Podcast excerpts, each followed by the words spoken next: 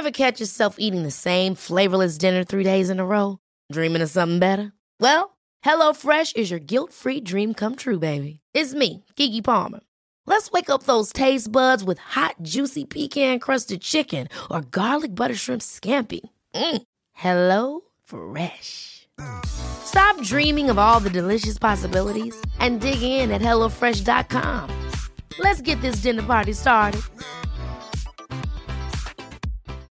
Millions of people have lost weight with personalized plans from Noom, like Evan, who can't stand salads and still lost 50 pounds. Salads, generally, for most people, are the easy button, right?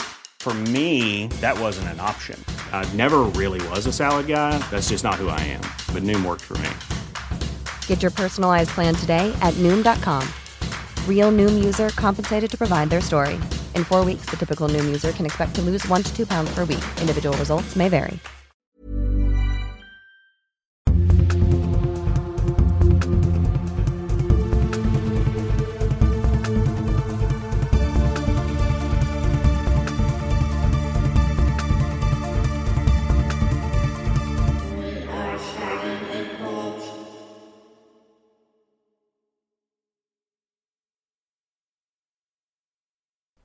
Okay, we're waiting to start. Re- still, we're waiting. No, no. I just We Mitch told me to wait. He was like, just wait, and I didn't want to listen to him, so we started earlier than we anticipated. Mitch's Iron Fist rules no more. You have been usurped. How do you know this is?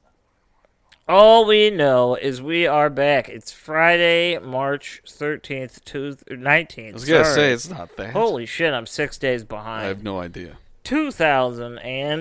2021. Just in case you thought you slept a whole year, uh, you didn't. You're fine. Well, whatever it's happened. 2021. Yeah.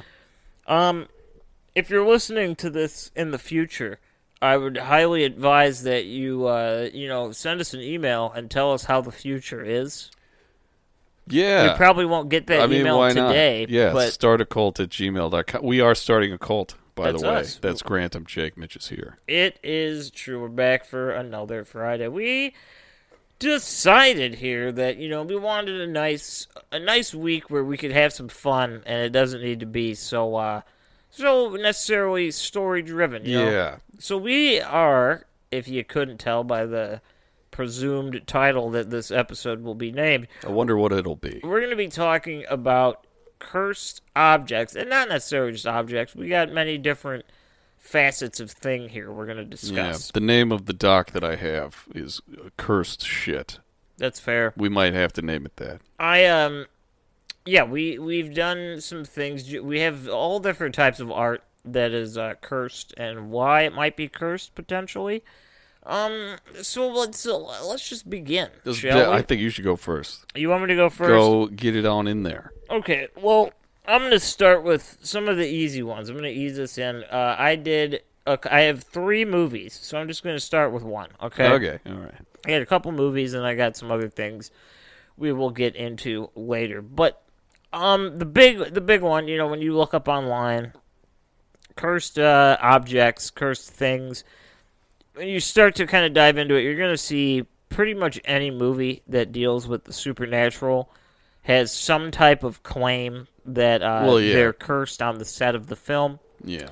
Um, most of these uh, are coincidental. If uh, I mean, you know, they could all be coincidence if that's what you believe, perhaps. But uh, th- there's a couple out there that really do have some questionable things that occurred to either the people working on the movie or people that have seen the movie. There's one of them. I think I have a guess for one of them. I'm just going to keep it to myself until you go through it. That's fine. The first one I will start with is The Exorcist, only because it's one of You know, the very accessible ones out there. Yeah. You know? So, what exactly happened on the set of The Exorcist that believed it to be cursed? Well, let me tell you this. The movie is about none other than demonic possession by a grand old demon named Pazuzu. Yeah. Um, I maybe I'm making this up, but I'm pretty sure he's like the harbinger of the northeast winds or something. He really has no. He's not like the devil, you know. yeah, I wouldn't question it if you called him that. he's it's some like weird authority he has. Somewhere in the bureaucracy of hell, he's he's up there. But either way, um, the movie revolves around a demon being undug or dug up uh, in the Middle East, and it gets into the body of a young woman named Regan. You're right. We have confirmation on his title too. Well, Is it the it Northeast is Winds? yes. What- Well, what is it, Mitch? It's something like that, I think. Well, he is uh, the king of the demons of the wind. Oh, So, okay. uh, in in the ancient Mesopotamian religion. I okay, cool. yeah, that's close enough. That's close enough. Mine was just a little too specific. Um, so I'm just giving you a rundown of the movie here in case you've never seen it. I'm assuming It's a great have. movie. You should totally watch it. Um, hilarity ensues when the demon possesses the woman, and you know things are flying. There's colorful vomit. There's hilarious swear words. There's yeah, things head are being spinning said. action. Just gruesome, terrible, awesome, great, So what fantastic. happened? Well, I'll tell you what happened. For starters, early into the production of filming The Exorcist, the entire set of the movie was burned to the ground in an electrical fire. The only part of the set that survived was the bedroom of the little girl who was possessed by the devil. And I tried to kind of look up uh, geographically on the lot where the room was, and I couldn't get a definitive answer. But it seems that uh, the set that was the room, uh, it was not separated from the other parts of the set. It was just you know a door over, and it's just weird that that is the only That's uh, strange. the yeah. only part of the set that did not burn to the ground. I feel like things being repellent to fire is like a theme we're gonna have in Uh, this episode. A little bit, yeah, a little bit. Um, so we have a lot of different things. Uh, the man who played the main priest in the film, he fell down the stairs and fractured his neck while filming. Uh, he did not die. He survived. He's fine. Um, Just a fractured neck. there are a couple different, uh, like stage hands. Or I guess I don't know if they're called stage hands. I guess it'd be yeah, they just work there. They'd be, yeah, they'd be like assistants. Uh, there are multiple reports of assistants uh, falling, things falling on them. Uh, one scalded themselves uh, with hot coffee. and proceeded to sue McDonald's for Um, millions. The majority of the actors that were seen in scenes together, i.e., being the priest, uh, Regan, and the mother, they all contracted a horrible strain of the flu. Uh, from some reports, that's what I've heard. Um, all around, it just wasn't really a good experience. And then to cap this off, uh, opening night, uh, i- uh, 1973, I believe, was opening night. Um, in Rome, it aired during a thunderstorm with massive bolts of lightning. And it is supposedly said that there was a woman in Rome in the theater that at a flash of lightning and a crackle of thunder, the power had flickered off, and she fell, stood up, she fell over, and broke her jaw while watching the movie. Uh, okay. okay. Uh, Now, I the reason I started with The Exorcist is because I most of these are uncorroborated reports. These are just kind of things that happened. Uh, you know, things happen all the time. I mean, people burn themselves mean, with coffee every yeah, day. Yeah, you're right. Um, I under you know I understand the fire's a little questionable. Um, the fact that somebody you know fell down the stairs and broke their neck. If you've ever seen the movie, uh, the stairs I'm referring to are the very stairs that he dies on at the end. Yeah, they're very long, uh, They're very jagged stairs. Joker esque stairs. yeah, the- um, the whole dancing jig. But so that I mean, even that that's it's a little suspect, but it's not necessarily fact. Uh, it's just coincidental. Yeah, and the old woman falling and breaking her jaw. I feel like old people tend to fall pretty often. Yeah. And a lot of the times when they fall, they're pretty much on their way out because Yeah, uh, they true. don't usually recover.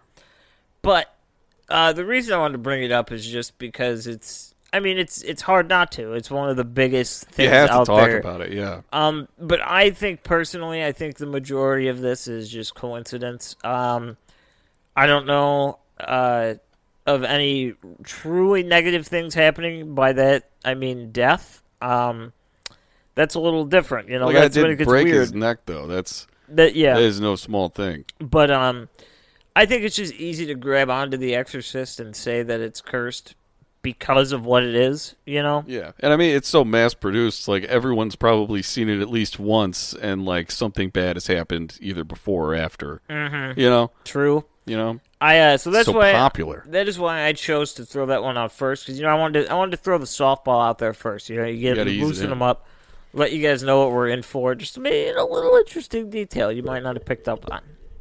So what do you what do you got over there, Mister Jake? We're Me, going I- into a different art form direction. Yeah, you know what? I have uh, I have two paintings to talk about today. Ooh. So you want me to do the long one or the short one Uh, to begin here? I want you, whichever one you feel. I'm gonna do the long one because that's the first one that's on here. Sounds like a plan to me. All right, all right. So this painting is said to be, like, it's frequently billed as the most haunted painting in the world. It's called Preposterous. Who knows, man? What other paintings you got? What either? Uh, we got uh, the hands resist him. It's called right. It's Okay, called the while hands you resist the him. hands resist him, I'm gonna look these up while you. It's terrifying, dude. Okay, so I want to. uh, I just want to put a, a, you know, a face to the name for Yeah. say. Could you give me the name one more time? the hands resist him, and it's by a guy named Bill Stoneham. Oh, okay. Here we go. The hands. Stoneham, but just so you can type it in. Holy fuck! Ooh, it's it's fucking spooky shit, This looks like some John Podesta shit. right? You know, Dude. like this is some weird, creepy. Ugh. Dude, what did, a- ugh. dude, dude, yeah, we'll post these on the socials after uh, we I post like this this. episode. But I don't like this. there's a little background in it. There's It- some lore here. It's baby Peyton Manning and dead Betty Crocker. You're is damn what right. I'm looking at. so you notice the background in the windows? Oh, oh, I don't Oh, like this. yeah. I don't like this at all. Okay, all right. It's so Venom. the hands resist him. It's said to be the most cursed haunted painting in the world. Uh, it's by Bill Stoneham. And uh, in 1972, Bill was like contracted to do two paintings per month for this gallery in California for this guy named uh, Charles Far- uh, Feingarten.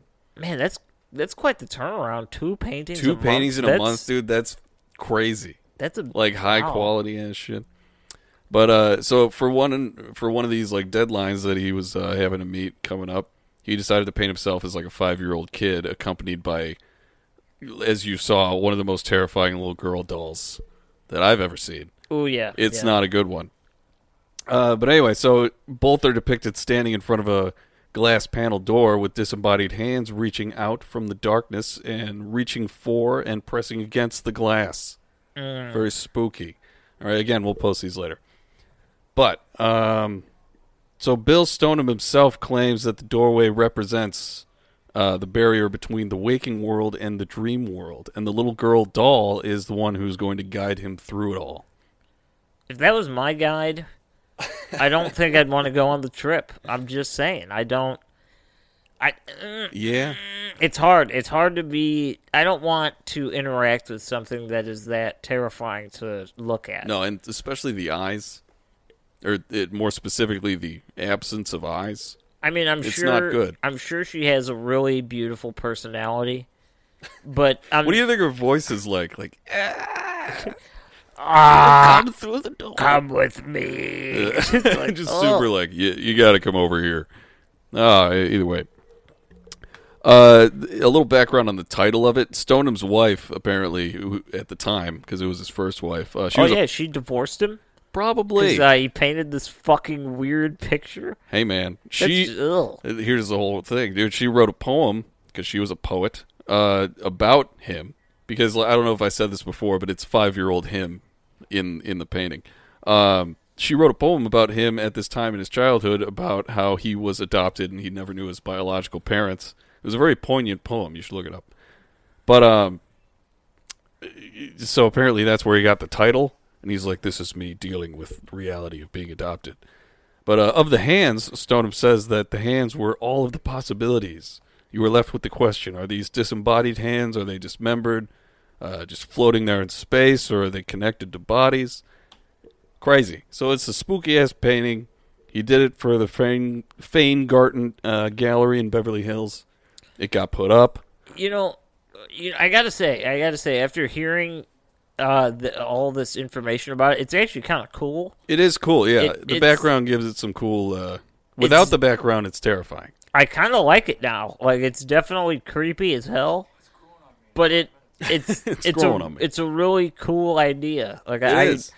I He's a take cool back what I artist, said. man. That's really interesting. No, yeah, he's a cool guy. So, so the painting went up in Fane Feingarten uh, Gallery in Beverly Hills, California, and was eventually uh, even recognized by a notable art critic named Henry Seldis. I, I don't know his name, but If I don't know an who art, that is. If you're an art fan out there, let us know about Harry Henry- Seld or Henry Henry Seldis. Seldis. Yeah, sure. But anyway, I so know. he was talking about it in the local newspapers. Also, while being displayed, the painting caught the eye of John Marley.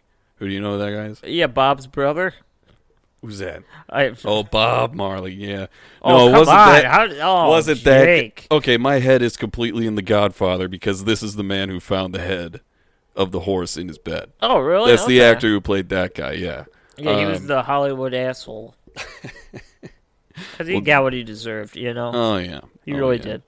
Uh, he he purchased it, right? Uh, he loved it so much in that gallery, he purchased it, and within the same year of its debut, three people who came into contact with the painting died. Seldis, who was the fucking uh, critic, uh, Feingarten, the guy who owned the gallery, and Marley, the actor who purchased it. They all died within that same year.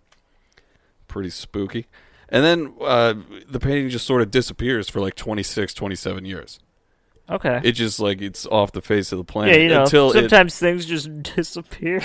Sometimes things are just gone until the year 2000 uh, because they found it behind a brewery turned into an art gallery in California. Uh, who found it, you ask? It was an elderly couple.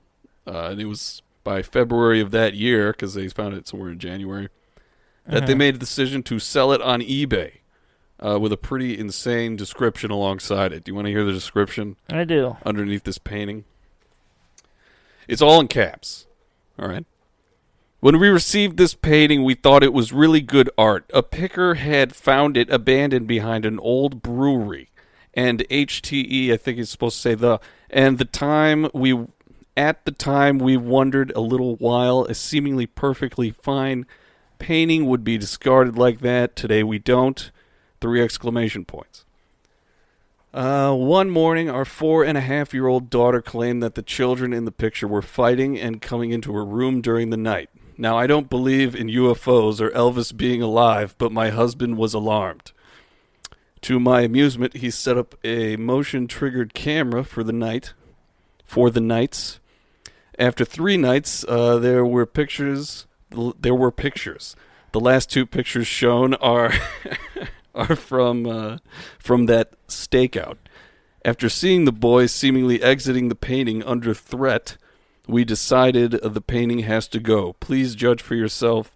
Before you do, read this. The following warning and disclaimer. Warning: Do not bid on this painting if you are susceptible to stress-related disease, faint of heart, or unfamiliar with supernatural events. By bidding on this painting, you agree to release the owners of all liability in relation to the sale or any events happening after the sale that might be contributed to this painting. This painting may or may not possess supernatural power that could impact or change your life. However, by bidding, you agree to exclusively bid on the value of the artwork. With disregard to the last two photos featured in the auction, and hold the owners harm the owners wait a minute and hold the owners harmless in regard to them and their impact, expressed or replied. Now that we got that out of the way, one question to you eBayers. We want our house to be blessed after the painting is gone gone. Does anyone know who is qualified to do that? This sounds like it was written by the extremely coherent version of Charlie from It's Always Sunny. Yeah, there's there's only uh there's a lot of periods in places there shouldn't be. A lot of just a lot of weird misspellings. grammatical decisions. Yeah. I like it. I like it. It's, it's I'm not one to believe in UFOs or Elvis being alive. That was my favorite part. Uh, I don't think he's alive. I don't think so. But this painting is fucked up. Yeah, dude, they're saying their kids are saying that these fucking kids in the painting are coming out of the painting at night and being fucking annoying or something. Yeah, I mean, I can see why that would be a bit annoying. You know. Yeah, you know, like why, why get back in the painting. All right, so this description brought a lot of attention to the post. Okay, so with uh, with many people's experiences simply viewing the painting Um, many claim to feel immediately nauseous, dizzy, faint, or terrified upon seeing it, even on the internet. All right. Uh, some even claim that their children would run away screaming upon seeing it, and that infants would cry in its very presence. Ugh. oh, children crying. But uh, so that uh, the, some that attempted to download and print the image had their computers and printers uh, mysteriously malfunction, and some claimed to hear disembodied voices, feel phantom gusts of hot wind, even feel like hands touching them, and in some cases they just like zone out for extended periods of time uh, while or after uh, viewing the painting. Interesting. So lots of strange things, even coming from just looking at it on the internet. Uh, oh, and I have, um I will also be posting a picture that they said was caught by a still frame camera that is fucking crazy looking. Let's see it. Look at that thing. Ugh. That is, it looks, it's like a little, the little That fucking like girl something from holding a Evil gun. Dead. It does. It's fucking Oh. terrifying. I don't like that. Get rid of that. Get it out of here. I'll turn it around. I'll turn it around. Uh, so, regardless of this, however, the painting got over 30 bids on eBay, uh, eventually being sold to Kim Smith of Perception Gallery in Grand Rapids, Michigan, for one thousand and twenty-five dollars. It's a pretty nice piece of change for a, a creepy fucking nothing. Yeah, I mean, but the, yeah, the uh, the message did say that you have to bid on the value of it as just an art piece. They're like, that's one of the rules, even though all this creepy shit is going on. But anyway, so uh, so Smith received it uh, and then just hung it up in the gallery, and uh, almost immediately a barrage of emails regarding how to deal with the painting's haunted nature, including multiple quotes of scripture, as well as a resident's uh, cleansing advice from a Native American shaman in Mississippi, that all started just pouring into the inbox. All these crazy things, people are just like, "You're gonna die," but uh, You're gonna die. you're gonna die. But so the painting to this day is said to repulse and make physically ill and cause some viewers to suffer from blackout mind control experiences. That is in quotations. Um, so yeah, that's the painting.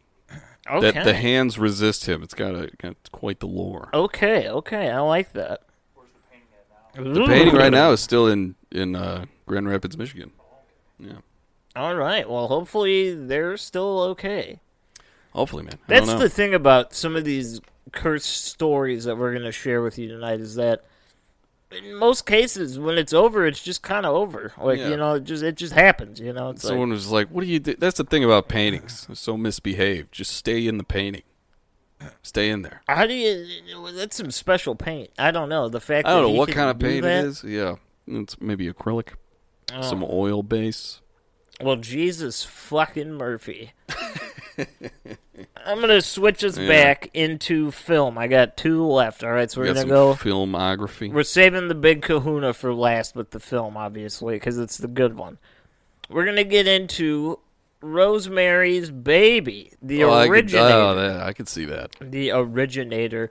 Um, for those of you that haven't seen it, it's essentially uh, it's about a woman who has a child with her husband, and it turns out to be the son of Satan. And uh, there's a pretty graphic scene where Satan, uh, you know, impregnates her. And uh, There's a lot of illusion in that movie, though. You know, it doesn't really like show it. They never show the kid. They do show the the sex, the I demon sex. I think I need to rewatch it then. it's it's I don't remember that quite, quite frankly. Um, yeah, it's not like it's not even really soft core porn. It's more uh like a window or a, a shadow view, I should say. But you Ah, know, it's the it's illusion. Inferred. It's yeah, yeah. inferred. Yeah, it's like in the 30s when they would just like close the door on a couple. Then Yeah. they'd just be like walking out the next morning. It's like, oh They fuck, totally They just- boned. boned. Um, so Rosemary's Baby uh, predates The Exorcist. This was in 1969, and essentially, it's a it's this one's a little bit. It's got a little bit more meat on its bones than The Exorcist did. Uh, because one of the producers of the film, William Castle, uh, he believed that the entire set was cursed, and he believed this while they were on set. He mentioned that to other people working with him. Weird thing to say, right? I would be suspicious of that guy. Um, so right after they finished filming, uh, the composer of the film he fell and he knocked his head, and he was in a coma for a couple weeks until he never woke up. He died. Wait, the composer is in like the guy who wrote the music. Yeah. Okay. Uh, then William Castle himself, the individual that had mentioned this earlier, uh, he had an he had extreme gallstones that required immediate surgery, and if Oh, they were not shit. taken care of, it is believed that he might not have survived if it didn't happen as quickly as it did. And now we get to the very interesting question. The director of the film was none other than Mr. Roman Polanski, and we all know his wife's name was Sharon Tate, who was murdered by the Manson family in in her house. How about that? Yeah. Um, so this raises a question. This is two movies in a row now that are dealing about um, supernatural, more specifically demonic energy, uh, things of that nature, and we're dealing with very, very strange deaths, uh, illness, things of that nature. And the question becomes is this coincidence? Now we have two examples. Now I understand there's a lot of people that work on a movie. Um, I would say in a given year, one person that worked on a movie is gonna die because that's just kind of how life works. You gotta have a big production, you know. But it is often believed that this movie is cursed.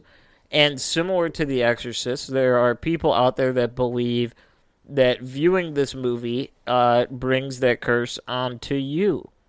Um, there's, I mean, there's hundreds of people out there that say they watched Rosemary's Baby and then terrible things happened to them. They had miscarriages, or they were, you know, their brother was murdered, or their baby died, or their house burnt to the ground, and just weird shit, you know. Yeah.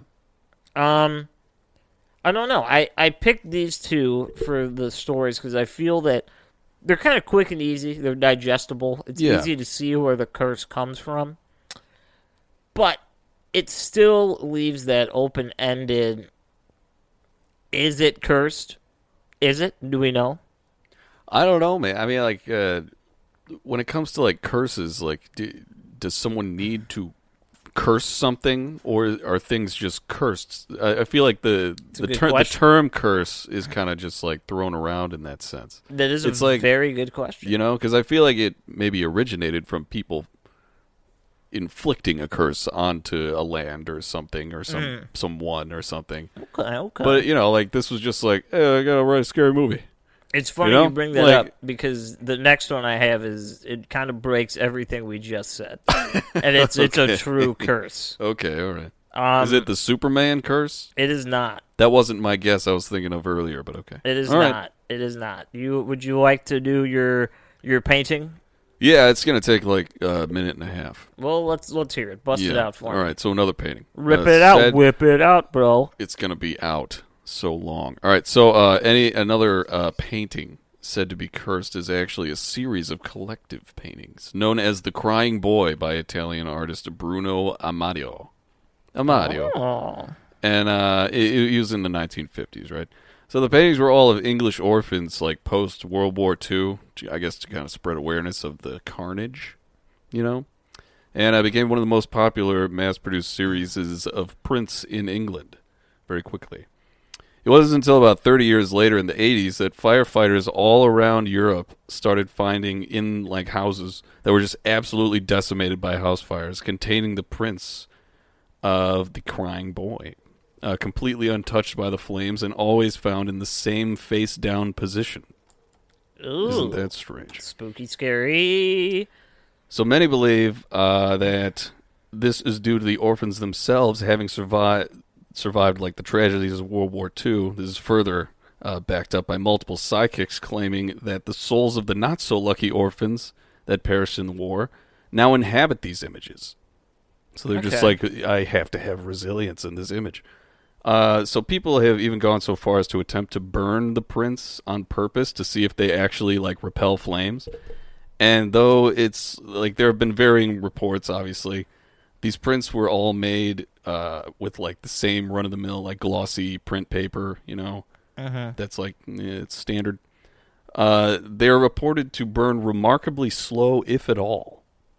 Ooh. Very strange, That right? is So the, all these prints of the crying boy, I wonder why. and- it was like a huge thing in England only in the '80s, and then it just kind of tapered off again. Now, the skeptical side of me wants to know. I don't know if you hold this answer or if they hold this answer. Is it something to do with perhaps the material it's printed on or painted with? See, that's what I was saying. Like it's like they're prints of the original thing, so Mm-hmm. it's nothing outside of ink and paper with like that glossy tone over it. And know? see that that I. I thought of that too, and I was looking into it, like what it might been, what it might have been, yeah, like perhaps made they of, mass like produced on. it, they fucked up or something, or maybe it's really yeah. good. I don't know. Yeah, I mean, there, were- like I said, there were varying like reports. Like some people were just like, "No, it lit right up," but then there's uh, like a alarming amount of people that were like, "It was like really hard to get this thing to catch on fire." It's it was super strange. Okay, okay. And that's it. The crying boy, repellent to flames, people's houses burning down. that that is strange. I, I I'm intrigued by that. I wonder. We'll post a picture of that too. because it's hard to say that that's coincidental. You know, Yeah. it, it really is. It's no, it was hard. all throughout the '80s, and they were all in the same position. None of them touched by fire. Super weird. That's spooky. Super strange. Ooh. What do you got going on next? Is, Okay. is this the last movie? Yeah, what do, you could guess. You could take your guess. Take your shot. The Crow. It is not the crow. Fuck. Fuck. I think right, Mitch Mitch, what probably think? might have an idea because he's looking at Is me. it the Atuk curse? It is. Oh yeah. the Atuk? Uh, I yeah, I, I it's You're you at- have a few of his screen, motherfucker. I don't trust you. it's atuk uh, atuk or whatever, however you'd pronounce it. At Um, it is a book uh, called The Incomparable Atuk, and it is a book about an Inuit poet that travels to Toronto. They, uh, when they bought the script from the writer uh, Mordecai Richler, uh, they changed Mordecai it a little is bit like a cool ass name.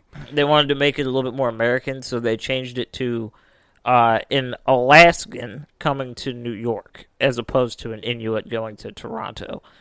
Um, and essentially, it's a it's a com it's a lighthearted comedy.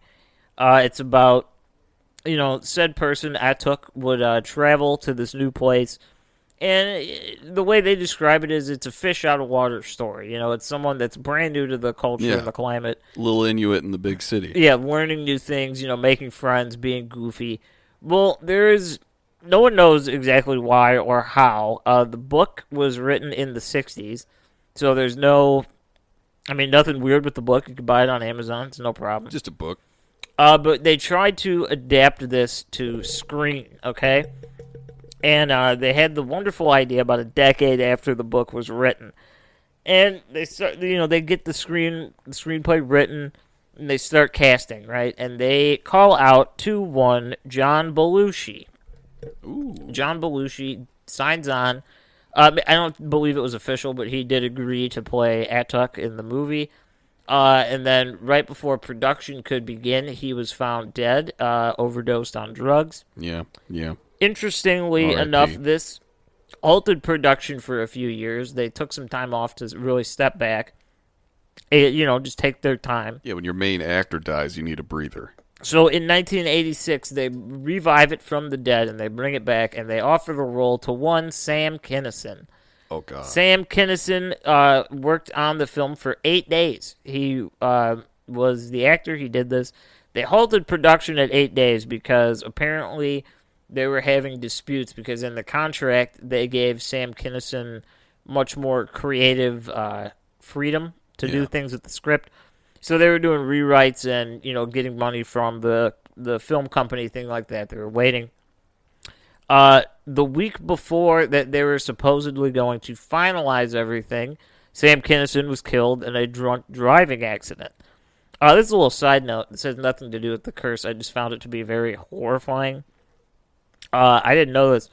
Sam Kinison was driving. He was sober. He was driving uh, back home in his truck, and a 17-year-old drunk driver, like head-on, collided with him and his wife Yeah. and uh, his uh, someone was behind him. I don't remember if it was like a brother or a family family member or a friend. Someone was driving behind him. So like after it happened, the guy jumped out of the car to like go see if everything was okay. And uh, the wife got out of the car. She was fine. She had a concussion, I believe. And then Sam Kinison like got out of the car himself and like was like talking, but he wasn't talking to anybody. He was just looking and he was like, "I don't want to die. I don't want to die." What the? And then the friend was like, "Dude, what do you like? We gotta like, you know, like, come on, we gotta get you to the hospital." yeah, yeah. Then he was like rambling. He's like, "I guess if you say so," and then he dropped dead right there on the spot. So he was completely coherent, and then he just dropped dead. Oh my god, dude, that is terrifying. Um, It's, it's just an entity like you can't do this Mm-hmm. movie. um, so they they really don't waste any time. They they mourn Sam not. Kinison. They move on. They get John Candy. Oh my god, how have I never heard of this before? What's the name of the movie again? Uh, Atuk. Well, there that was just what we know what they think it was going to be called because Yeah, never, because never really made it out of like pre-production. oh my god, I've never heard of this. Um, so they give it to John Candy. Uh, for those of you that don't know, John Candy would later die of a heart attack. They take one more stab at this, and this this last stab takes two people with it. Um, so they fi- God. they're fishing for new people to work for it, right? And they find the perfect guy, none other than Chris Farley. Oh, Fuck. Chris Farley signs on to play play Atuk, and he dies. And you want to know what's even funnier? Because this is not talked about a lot, but it is, uh, is, like- an interesting detail. His dog died of sadness. No, no, no, no, no. Um, there was a supporting role in the movie who would have been the friend that Atuk would have met with. Yeah. And Chris Farley had the perfect guy in mind for this role. And he gave him a copy of the script because he was like, dude, we could do this together. And it was none other than his SNL fellow cast member, Phil Hartman, who was shot five months later by his wife, who then Oh, committed suicide. My god. And with the death of Chris Farley, the movie Atuk was never to be made again. Do not mess with the Inuit culture. Don't even talk about it in film. They- Like, yeah, they- unless you're honoring it highly.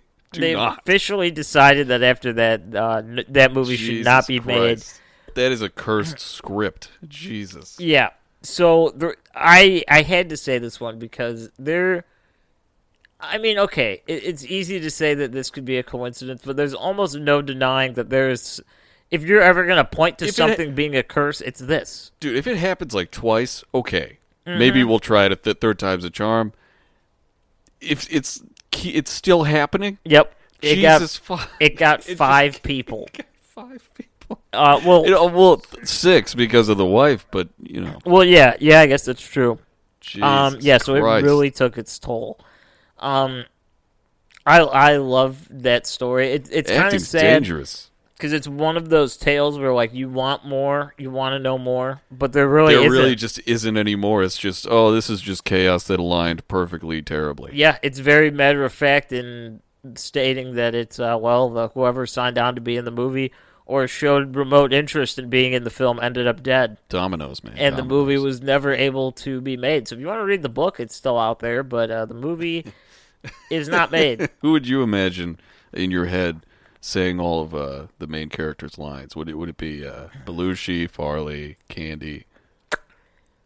I'm realistically, I'm partial to John Candy. That Yeah, he's he's yeah. like my he's my favorite. No, of course. He's got all the see the thing about like Farley for certain like yelling parts. yeah, That'd be fun. See but- the thing with Belushi and Farley, they're really good, but they're very uh, energetic when it comes to their work. They're very physical, and they do things that are like, I mean, anytime even look at Animal House. It's like John Belushi's funny, but what's funny is just the way he carries himself in that movie. Yeah.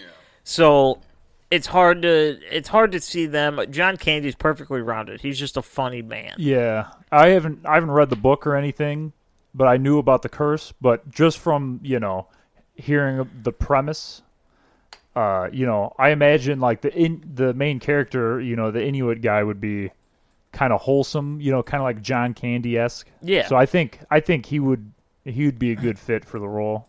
It is. I've just from the superficial stuff I've heard. I have heard. Uh, I've heard rumor on the internet for years now that they they're trying to revive the script and bring it back.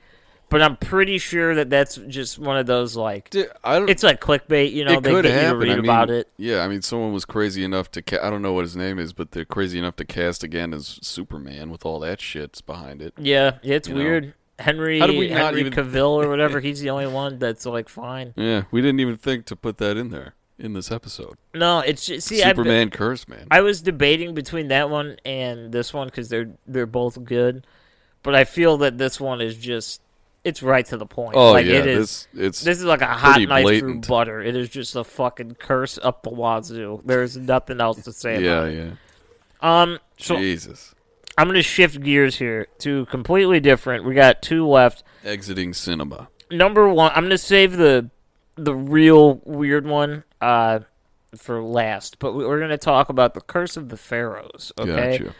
Now, I want it to be known right now that this is super like cursory. This realistically could be like a two to three part series. No, I'm sure It's there's that like crazy. multiple books written about this. It's fucking weird, but let me I'll just give you the lowdown. So, what I did not know.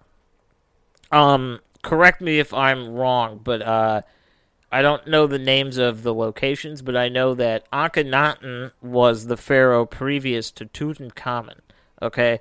And the reason that this information is important is because I was unaware of this. Akhenaten moved the capital city to a different location. Okay? So he moved, they uprooted and left. From Where, from wherever, I, it was somewhere in Egypt. I don't fucking know where, but it was Cairo someplace is the only thing I know. but they uprooted and left. Now, the reason this is important is because this explains why Tutankhamun's uh, tomb took so long to find, because it was not in the same location that we were expecting it to be, Yeah. based on the geographical move that had taken place.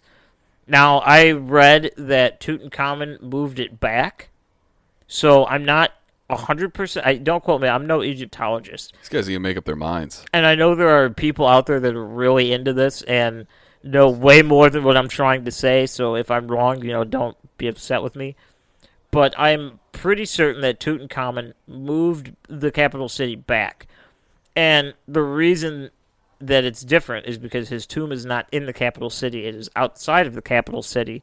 And since there's so many different digging locations based on they were here, then they were here, then they're back here, then they're over here, Yeah. it it just took forever to It's a get wild to it. goose chase. Yeah. It took forever. So there's a couple key players in this, right?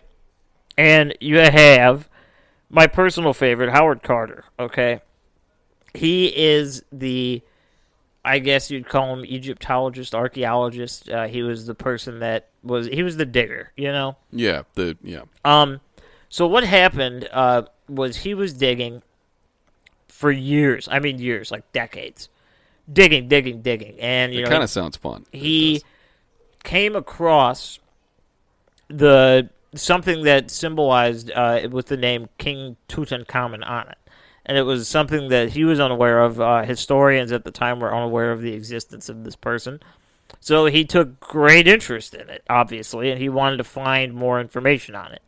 Um, so he keeps digging. One day, there's a bit of a kerfuffle. Okay, like on the dig site. Mhm.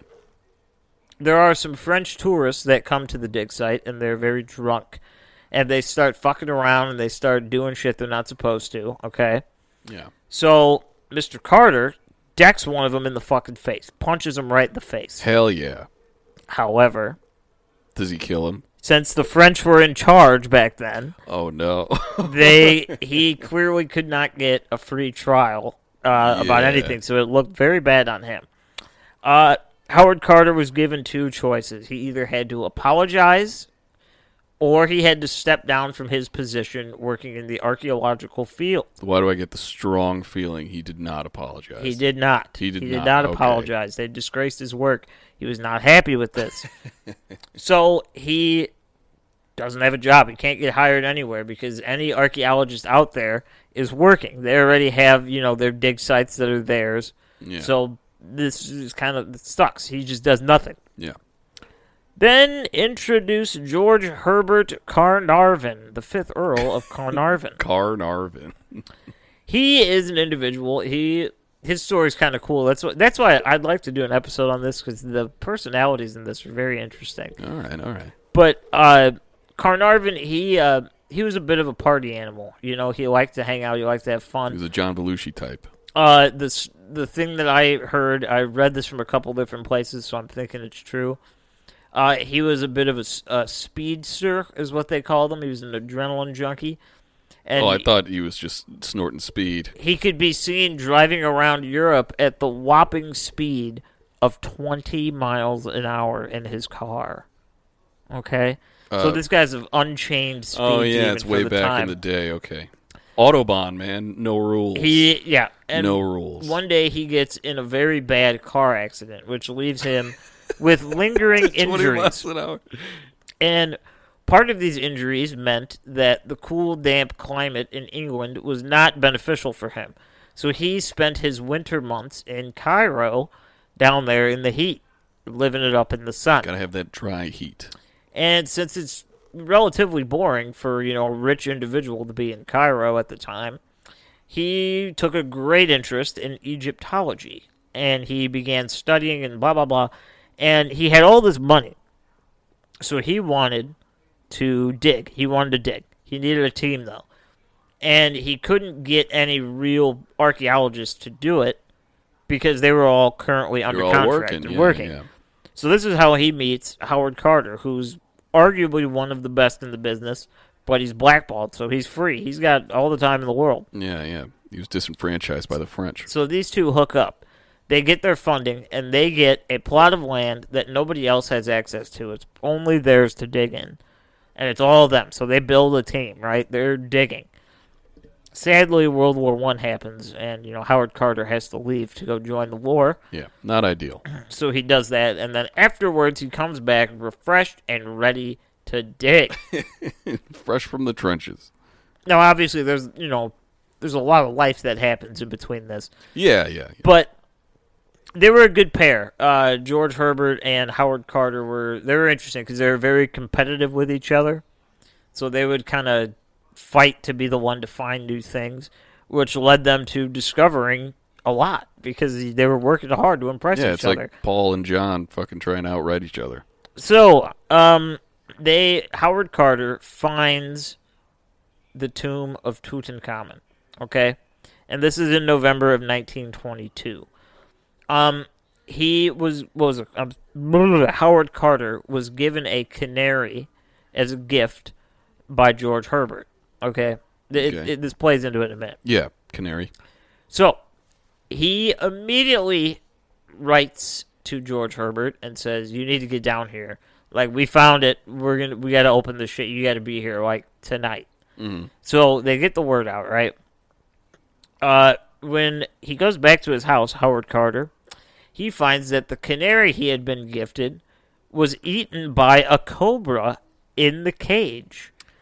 In the canary cage was a cobra that had my eaten God. the bird. Bad omen, okay? Bad omen. Uh, yeah, probably not good. So, on November 29th of 1922, they open the tomb, okay? Obviously, they find a bunch of crazy shit. There's supposedly that thing that says, like, you know, if you disturb the tomb of Tutankhamun, you will be cursed. I'm not sure if that's Hollywood or if that's kind of realistic. I don't know. Yeah. But, why don't we get into a little bit of what happened here, okay? Okay. The tomb is opened. Hooray. History is altered forever. The Roaring Twenties. Everyone's dancing like flappers. we now understand the new, you know, we, there's new pharaohs we didn't know existed. It's all a great big thing.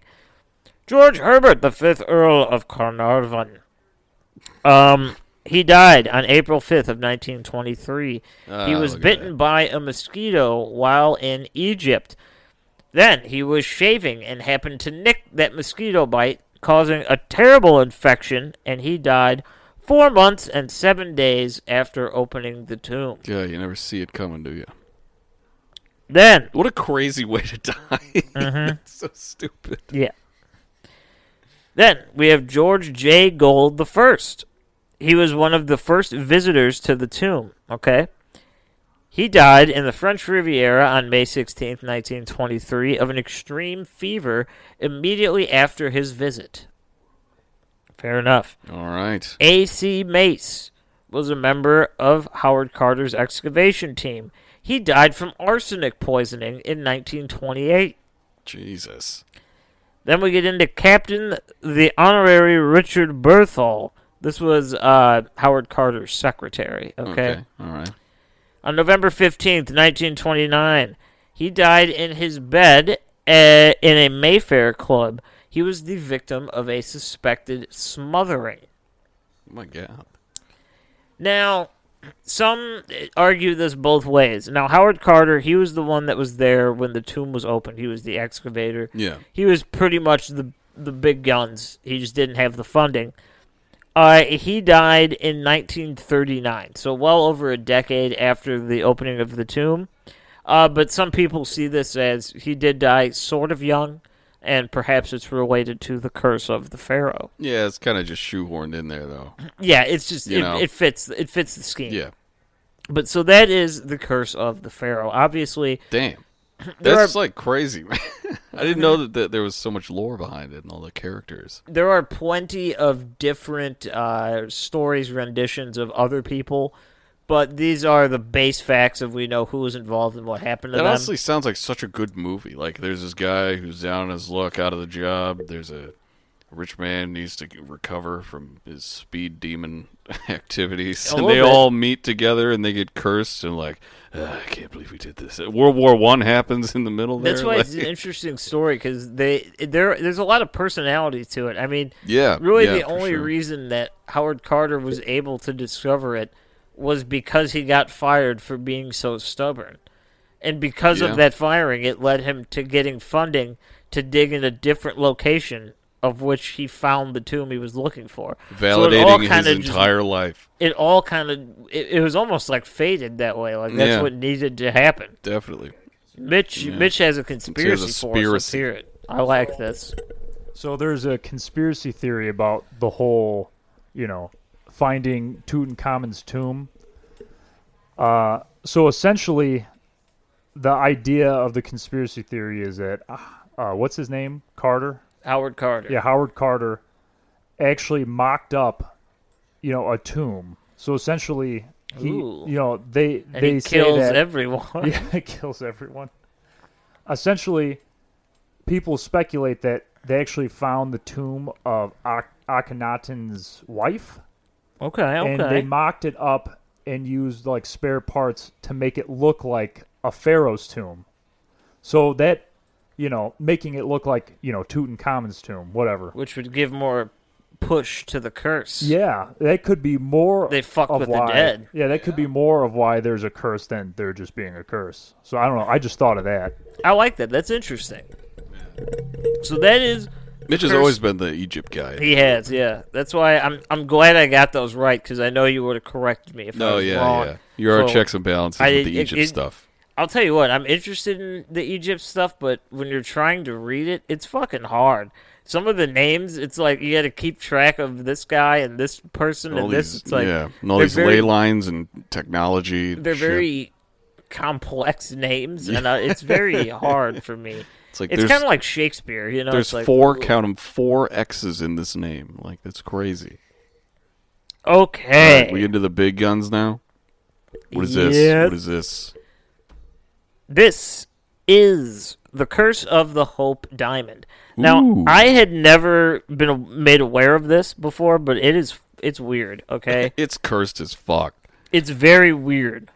So, in 1666, Baptiste Tavernier stole a 115.16 carat diamond from the statue of the Hindu, or er, it was of the statue of a Hindu goddess named Sita.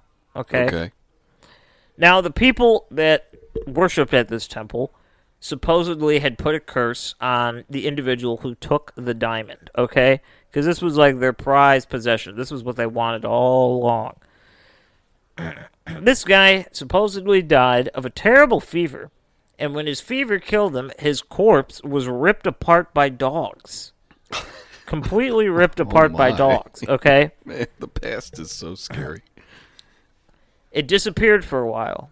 No one saw it for a while. His body? no, the diamond. Well, his body too, though, right? Yeah, yeah, it took a minute. yeah, yeah. But the diamond disappeared, and when it resurfaces, it had been cut to make it undef- undefinable by the human eye. So now it was a 67 carat diamond, okay? And this diamond was given given to King Louis the Ninth. Okay? All of the king's male children and female children for that matter died, and he died of gangrene. Okay? So more people are dead. Gross. It disappeared for slightly longer.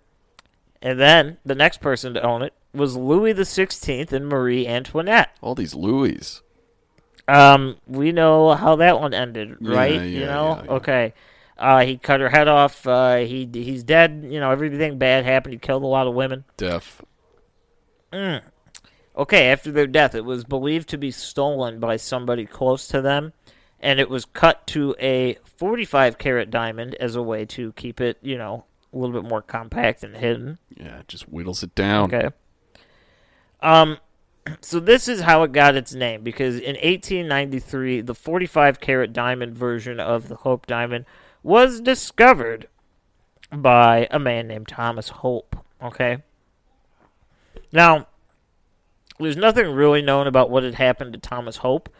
Um, we it's kind of believed that the curse had no real effect on him per se. Yeah. But uh, there's differing reports out there. There's people that say you know he died or his daughter died. Blah blah blah. I, Well, the, everyone dies. I mean, for the purposes of this, I don't think the curse affected him as far as I could uh, ascertain. I Yeah, could not figure that out. that's why his name got put on it. Yeah. So it was gone and it was recut one final time. After John Hope. Yeah, after after the Hope Thomas Hope after Thomas the Hope, Hope. family All it. these just names. And now, ooh, it went to the Dutch jeweler that had cut it, named William Falls. And his son murdered him and stole the diamond from him. I thought you were going to say he fell. Nope, he stole and murdered. Uh, he murdered him and stole the diamond. Do you get it? Hendrik, the one that stole the diamond, committed suicide. Oh. Now, here we go. We have another owner, a Greek merchant by the name of Simon Manashardis. He drove off a cliff, perishing with his wife and son. Terrible. Then it appears in the hands of famed jeweler Pierre Cartier, who you might know as the creator of Cartier. You know? I don't know what Cartier is. Really? It's No. big. Uh, it's like uh, they have like fragrances and shit now. It's like I don't have expensive things. Um, and okay, so he wanted to sell it to the American heiress Evelyn Walsh McLean. Okay, um, she was supposedly not interested in purchasing this diamond. She said it looked a little gaudy and tacky, and she wasn't a fan. So what Cartier did was he put some lore behind it. He told her the stories of what happened to all the people that wore it, and how it was evil and maybe cursed. What, he put the lore or he informed her of the past? Who knows? Oh. Who knows? Oh, that's all right. However, Okay. She accepts. She takes it. Okay, she takes it. She She's purchases into that it. kind of thing. Uh-huh. She regularly wore the diamond. Uh, some reports even say that she had a special collar created so that her Great Dane could wear it when she didn't feel like wearing it. That's awesome. Mm-hmm. That's so cool. Ooh, okay, so first her mother in law dies, then her nine year old son. Then her husband leaves her for another woman before ending up in a mental hospital where he kills himself. Oh my god. At 25, McQueen's daughter died of a drug overdose. And she lost her business, she lost everything, and she died with no money. Her entire family was taken from her. Her life was ruined, her business, her money, everything was destroyed. God. Her life was fucking ruined, and I assume the Great Dane died too. I'm sorry to say it. What But a sad it did. immortality she has now in history. Mm-hmm. Damn. The last owner of the Hope Diamond was Harry Winston. And Harry Winston was a little Was bit different. Harry Houdini. Harry Winston was a slightly different story because what he did is he took it out on tour. He toured it around the country and let other people come and look at the Hope Diamond. All well and good. One day he decides, you know, he's had enough of it. He doesn't want it, and he thinks it should be in a museum. So he offers to send it to the Smithsonian. Smithsonian gladly accepts. They say, we'll take it. That's perfectly fine. Nice. So funny enough, uh, he FedExes it to the Smithsonian. Man, and I'm afraid to send like a twenty dollar bill in the mail. no, and they say uh, what ha- they charge. It was uh, two dollars for stamps, thirteen dollars to send it, and then the insurance on the package was over a million dollars because of what it was. You got to get the package insurance, I guess. Okay, right. So he gets rid of it, right? Yeah. Well, his wife dies as soon as he gets rid of it. God damn. Well, is it is it like a postpartum thing? Is it just like ah? It's not over yet. Oh God. His wife dies. Yeah. His leg gets horribly crushed and mangled in a work accident. Oh my God. What is? Oh. His house burns to the ground. and then when moving into a new house, somebody strangles his dog. What? what? It's not funny. It's not funny. it's just like what the fuck. And that They is strangled his dog. Yep, that is the curse of the Hope Diamond. And ever since then it has been sitting in the Smithsonian Museum. Oh my God. How fuck and it, it I had no it's idea. a four hundred year old diamond. I just knew it was a killed thick ass diamond. It I has just- killed countless people Man. over and over and over again. And over again. Did you hear that part? Oh yeah, it just keeps going. I wonder who's who the next uh, the next victim is. I don't know, but I don't want to be the guy. You think the Smithsonian will burn down? that you know how like devastating that would be to the world like love america or hate america Yeah. there's some really important shit in there It'd you know like a, be like if you backed up into Stonehenge and it all just toppled Like, over. oh damn it I'm so, can You're you like, just put "Ah." that back up It's like no, we can't figure out how they did it in the first place. but yeah so that is the curse of the hope Uh, diamond. Jesus. now i will tell you this. I think that this is um, you know depending on how uh, our listeners out there if you guys enjoy this episode or if you don't enjoy it please let us know because uh, when doing this research i came across a lot more curses. So much stuff is cursed, and there's It's a lot of cool shit out there. So this could very easily be uh, something we come back to Running in the theme. future. Yeah, um it's it's kind of nice you know because it is. you get a little bit of history, you get a little bit of lore, and a lot of story. You know, yeah, everything you realize is weird. a lot of shit shouldn't be fucked with. But yeah, that um that is the episode on the Curses. curses. How about that? Curses. Yeah, I'm even gonna go. With, you're cursed. You're cursed. yeah, everybody's cursed. We're all cursed. we uh. Th- I gotta say, Fuck. this was a lot of fun. I really liked this. I liked it as well. Um, so yeah, definitely let us know uh, if we should, if you guys want to hear this again, because I would love to. Uh, I'd love to dive into some more curses. They're kind of fun. yeah. Also, silence. We're just gonna do it. Yeah, yeah. You know, yeah. if we if we get silence, not the silence we just experienced. That was good silence. I It thought you were asking me to be silent. That's why I didn't say it. I was like, you thought it was like silence, Grant. Yeah, it was like, I guess you just got something to say. I don't know. so know. aggressive. Like that was rude, but okay. But no, yeah. Uh, tell us what you whatever you wanted to tell us yeah, absolutely. at startacult at gmail.com. Hell yeah, Also- we will be back next week. If Yeah. you want to check out our Patreon episodes, they are all on our Patreon where you can donate five dollars a month and you can have access to all of our episodes that we've done there exclusively. You're gonna get a shirt. all the new ones. Is the shirt the higher tier? I'm gonna tell you what. Do I just keep saying the shirt comes with everything and that's not the case? I'm going to tell you what. If I you, feel like we should just give the shirts to everyone. I, that's what I'm thinking. If you're if you're at least a five dollar patron and you do it for more than one month, if you get two months in, we're gonna give you a shirt. yeah, I don't think you'd cancel for no reason, but we will gladly give you a shirt because we we really appreciate the support. you Yeah, know? we do. We should just edit the the page. No, to make that no, thing. I don't No? want them to. I don't want right. them to know this. This All is right, a hot button verbal deal. deal. verbal handshake right now. That's going to be the deal. Yeah, and uh, all you seriously, if you guys, uh, if you want a shirt, uh, you know, you can either buy one directly from us, or uh, you know, let us know. We'll find the best way to get it to you. No problem. We've sent uh, we sent a shirt across the country already, so we're we're in the business. True, we've you sent know, out a there. few shirts. Yeah. We uh we've been been making it work. So let us know what size you are, and we'll uh, get you on your way. How about that? Yeah, and where's all that? There's a link below. Mm-hmm. Okay, so you follow us on all the shit, but there's also a link below to the Patreon. But follow us on uh, Facebook, Twitter, Instagram, and we also have a YouTube. We have that up there. You can stream us anywhere you know that you're listening. Uh, yeah, and start a cult at gmail.com just with your thoughts. Please, We do. want them. We love you all. Have a great week. Goodbye.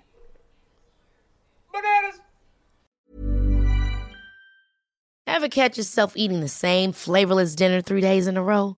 Dreaming of something better? Well, HelloFresh is your guilt-free dream come true, baby. It's me, Keke Palmer. Let's wake up those taste buds with hot, juicy pecan-crusted chicken or garlic butter shrimp scampi. Mm. Hello Fresh. Stop dreaming of all the delicious possibilities and dig in at HelloFresh.com. Let's get this dinner party started. Even when we're on a budget, we still deserve nice things. Quince is a place to scoop up stunning high-end goods for 50 to 80% less than similar brands. They have buttery soft cashmere sweaters starting at $50, luxurious Italian leather bags, and so much more. Plus, Quince only works with factories that use safe, ethical, and responsible manufacturing. Get the high-end goods you'll love without the high price tag with Quince. Go to quince.com slash style for free shipping and 365-day returns.